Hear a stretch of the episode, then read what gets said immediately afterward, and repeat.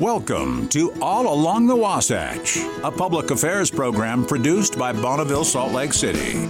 If you would like to submit a request to be on the show, please email mparsons at ksl.com. Now, here's the host of All Along the Wasatch, Mike Parsons. This week, I have a couple of guests from the road home. We have Michelle Flynn, who is the executive director. Hello, Michelle. Good morning. And Alicia Gleed, who is the communications specialist. Alicia, thanks for being on again. Thank you so much for having us. Michelle, maybe let's start with you. I, I know that you became executive director at kind of an interesting time, February of 2020. If I think back to what was going on then, oh, yeah, the whole world changed. So, how, was how was starting out as executive director at the Road Home just as COVID was hitting us? Yeah, that was definitely a challenging time in, in so many ways for for our community and for our organization and our partners.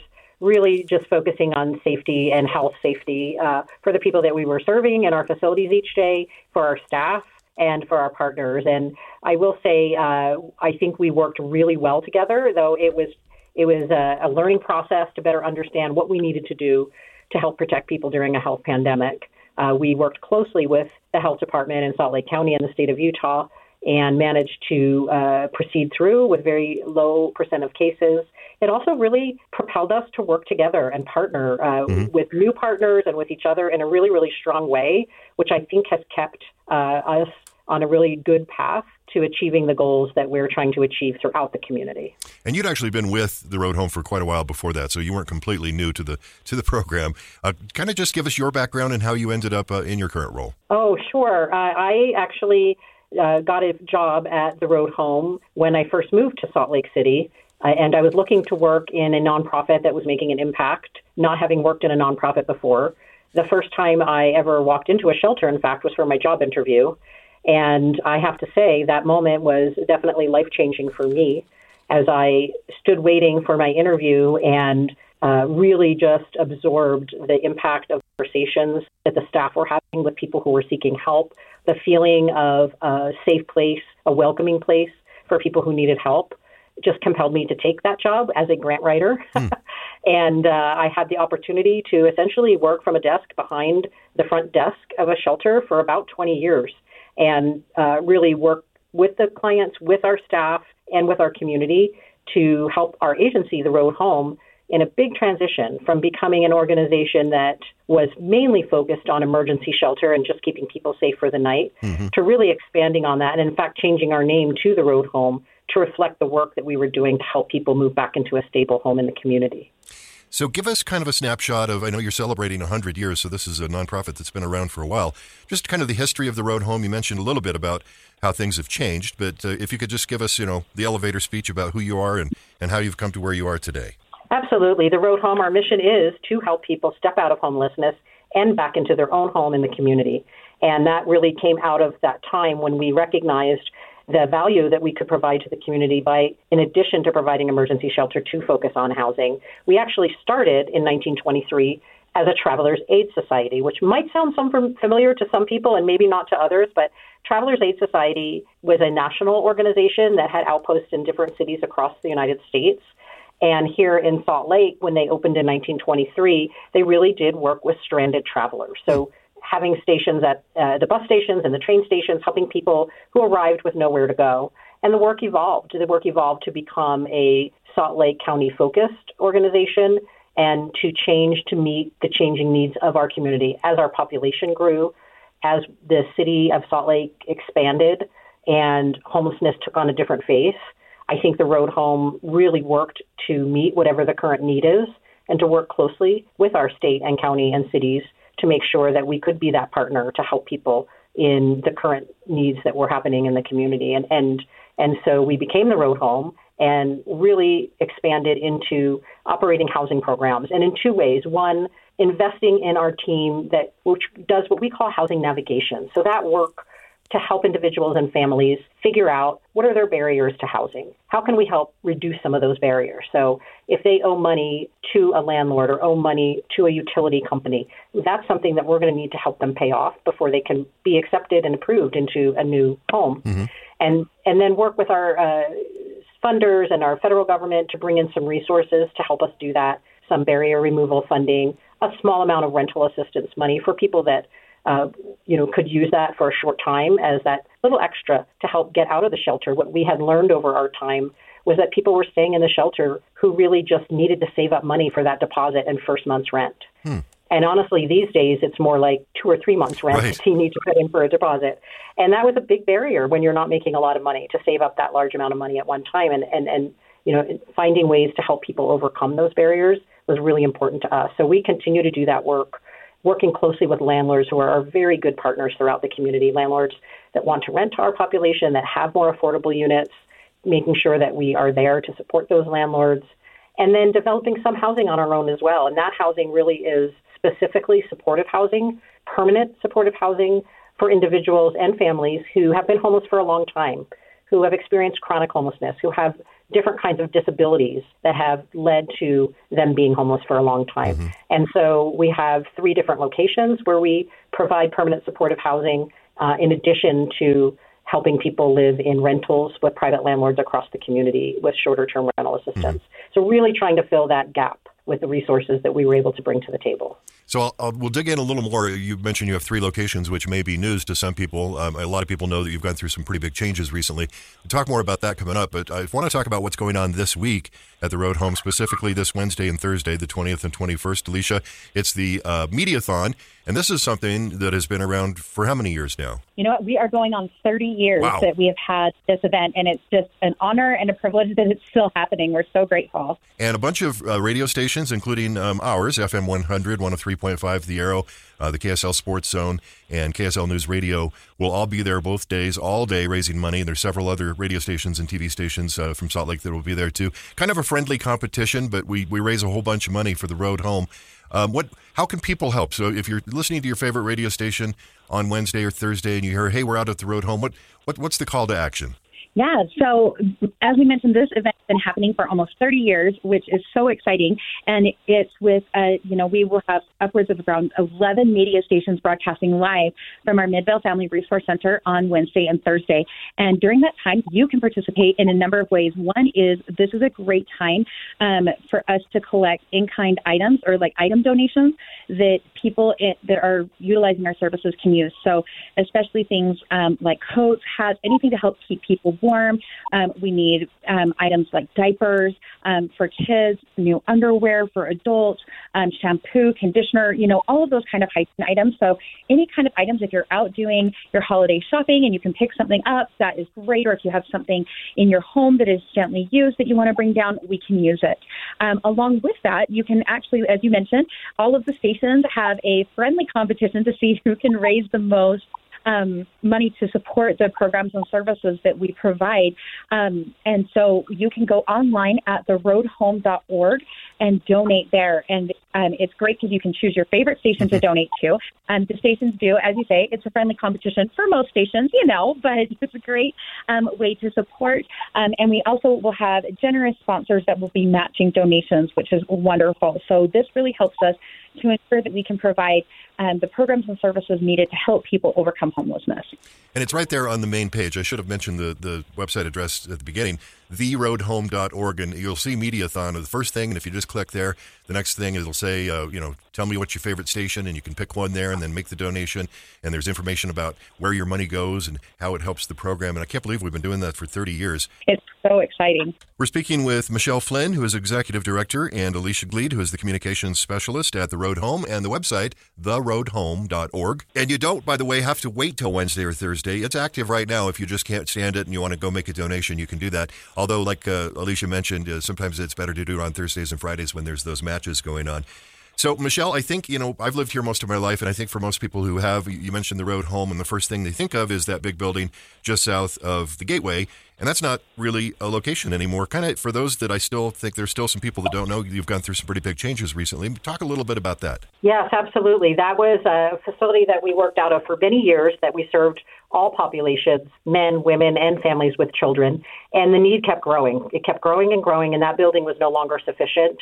Uh, it was it was too many people for that mm-hmm. facility, mm-hmm. and it really was a strong collaboration with the county and the state and the cities to decide to instead invest in multiple smaller locations to provide shelter.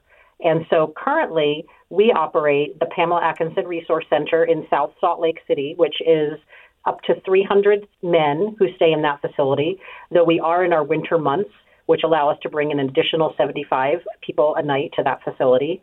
We also operate the Gail Miller Resource Center in Salt Lake City, which is 200 or 250 now beds for men and women on two different floors in that location, as well as our Family Resource Center in the city of Midvale, where we have been for about 28, 29 years. So, three resource centers to provide that emergency, uh, immediate night of shelter and have on site case management and services. And the new facilities that came out of that work are so much better suited to help people. They are they were built to ensure that we had program space to have a kitchen and a cafeteria so we could provide meals, hot meals, you know, just getting food in someone's belly consistently that they know they can count on gives them so much more strength to move forward and address the other things that are happening in their lives.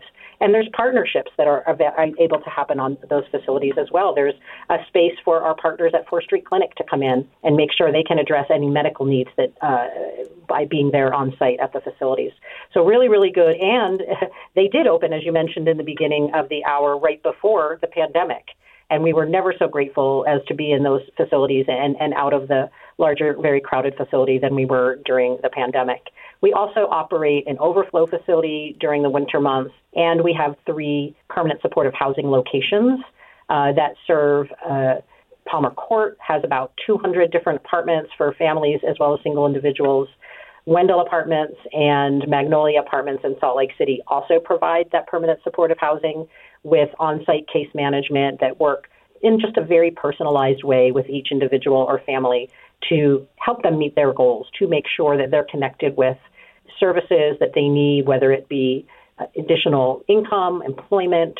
We have partnerships with the Department of Workforce Services for uh, the children, making sure the parents know how to access affordable daycare before or after school, as well as uh, having good relationships with the school system. So lots and lots of different ways that those case managers know to get resources for each individual family or household. And those are permanent. So people can stay as long as they need to. Mm-hmm. Uh, and some do move on, and some stay for longer periods of time. The ch- one of the challenges, as we all know, is the cost of housing right now.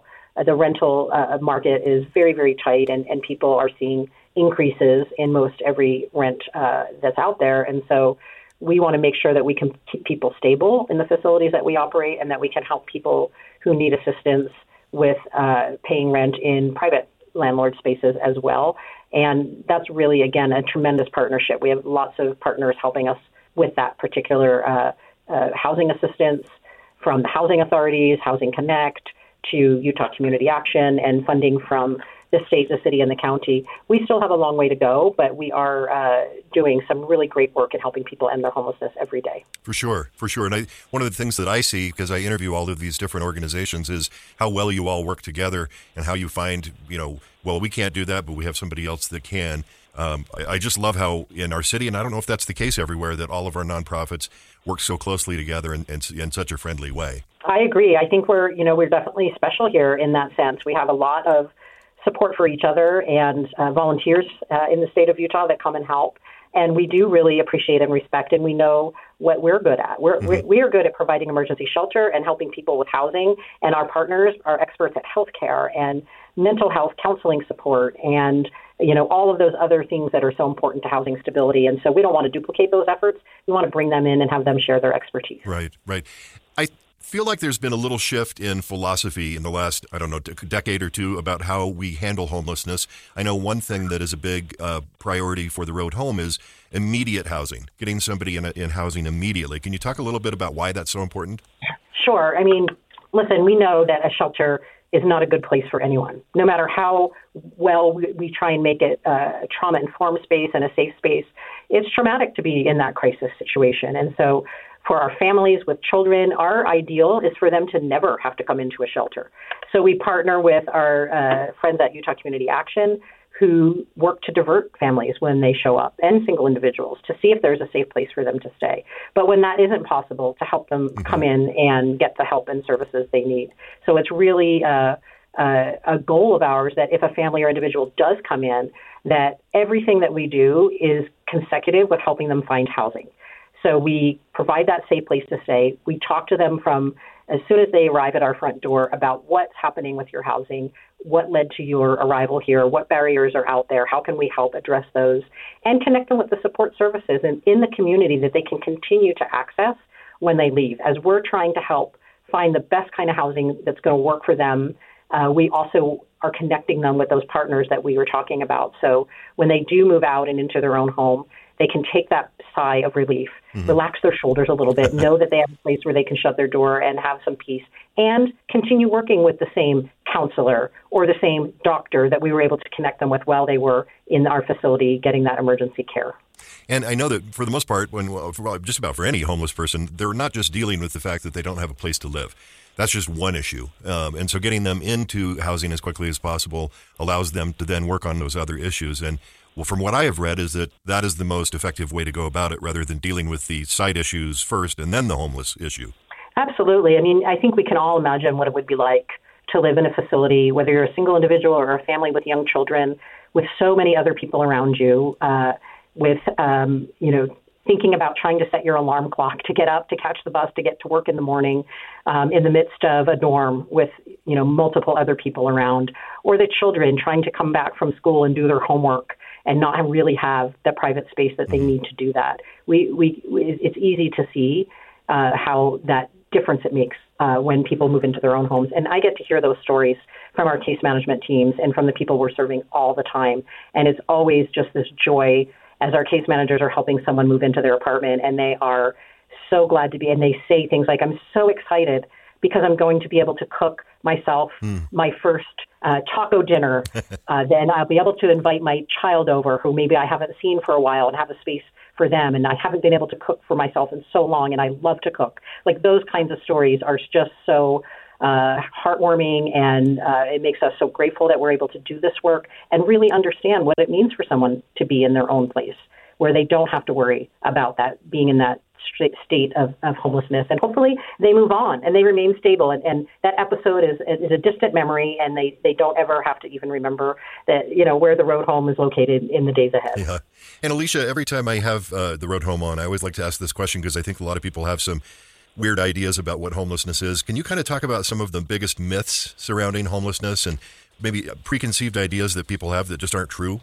Yeah, absolutely. I think so often when we see um, or we think about people experiencing homelessness, we picture people panhandling. They must be addicted to drugs. They must be, you know, not responsible, things like that. Um, they want to be homeless. And what I feel like we've been able to see in um, at the shelter is so often that is not the case. Um, we have so many people coming in that are just like me, you, a neighbor, um, you know, that just came on hard times, you know, maybe had a medical emergency where it became, do I pay my rent? Do I pay my medical bill? Um, you know, or just a series of things that happen. Someone loses a job and then there's a medical emergency and how long can you sustain um, without, you know, in those circumstances. And so I think really the biggest misconception that we see that I would love to address is that everybody that we're serving are just people, mm. you know, and they're people who have hit a hard time, whatever that hard time may be, and they may or may not have um, the support system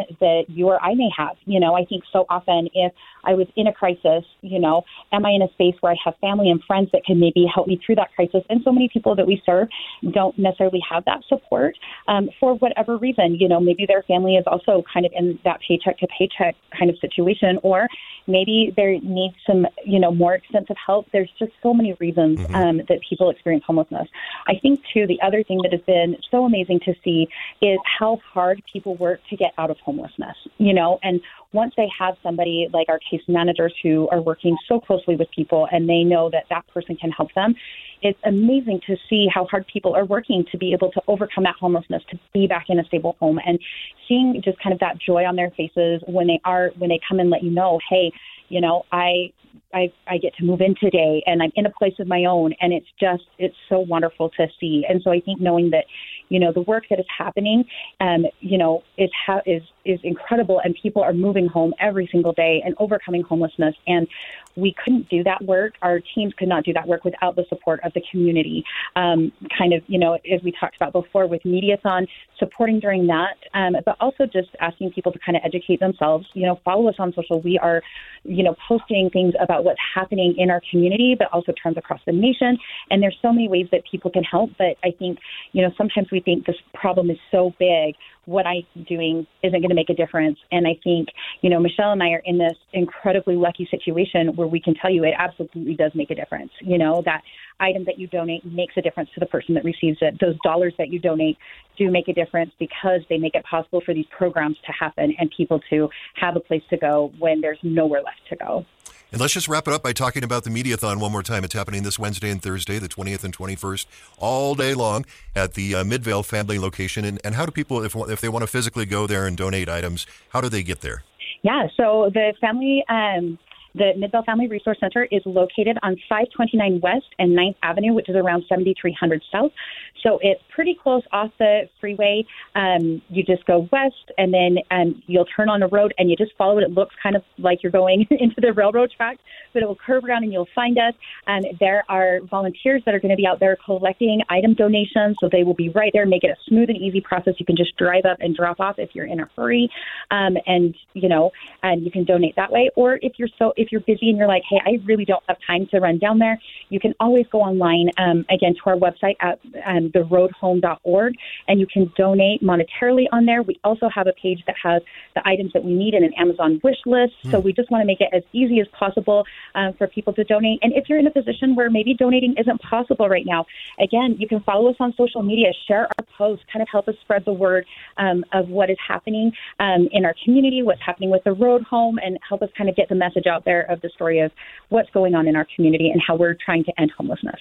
It's a wonderful organization that I think we all, Salt Lake County residents, we should all be proud of the work that you're doing. And, and thank you for the work that you're doing as well. This Wednesday and Thursday, you're going to hear all about it pretty much any TV or radio station you're watching or listening to. And you definitely should help. Um, Michelle Flynn, who is executive director, Alicia Gleed, who is communications, uh, I'm sorry, communications specialist. Specialist. And Alicia yeah. and Alicia Gleed, who is communications specialist with the Road Home, and again the website theroadhome.org. Thank you both for what you're doing in our community. Thank you. It's a pleasure speaking with you. Thank you so much. Thank you for listening to All Along the Wasatch with Mike Parsons. If you would like to submit a request to be a guest on the show, please email mparsons at ksl.com. That's mparsons at ksl.com.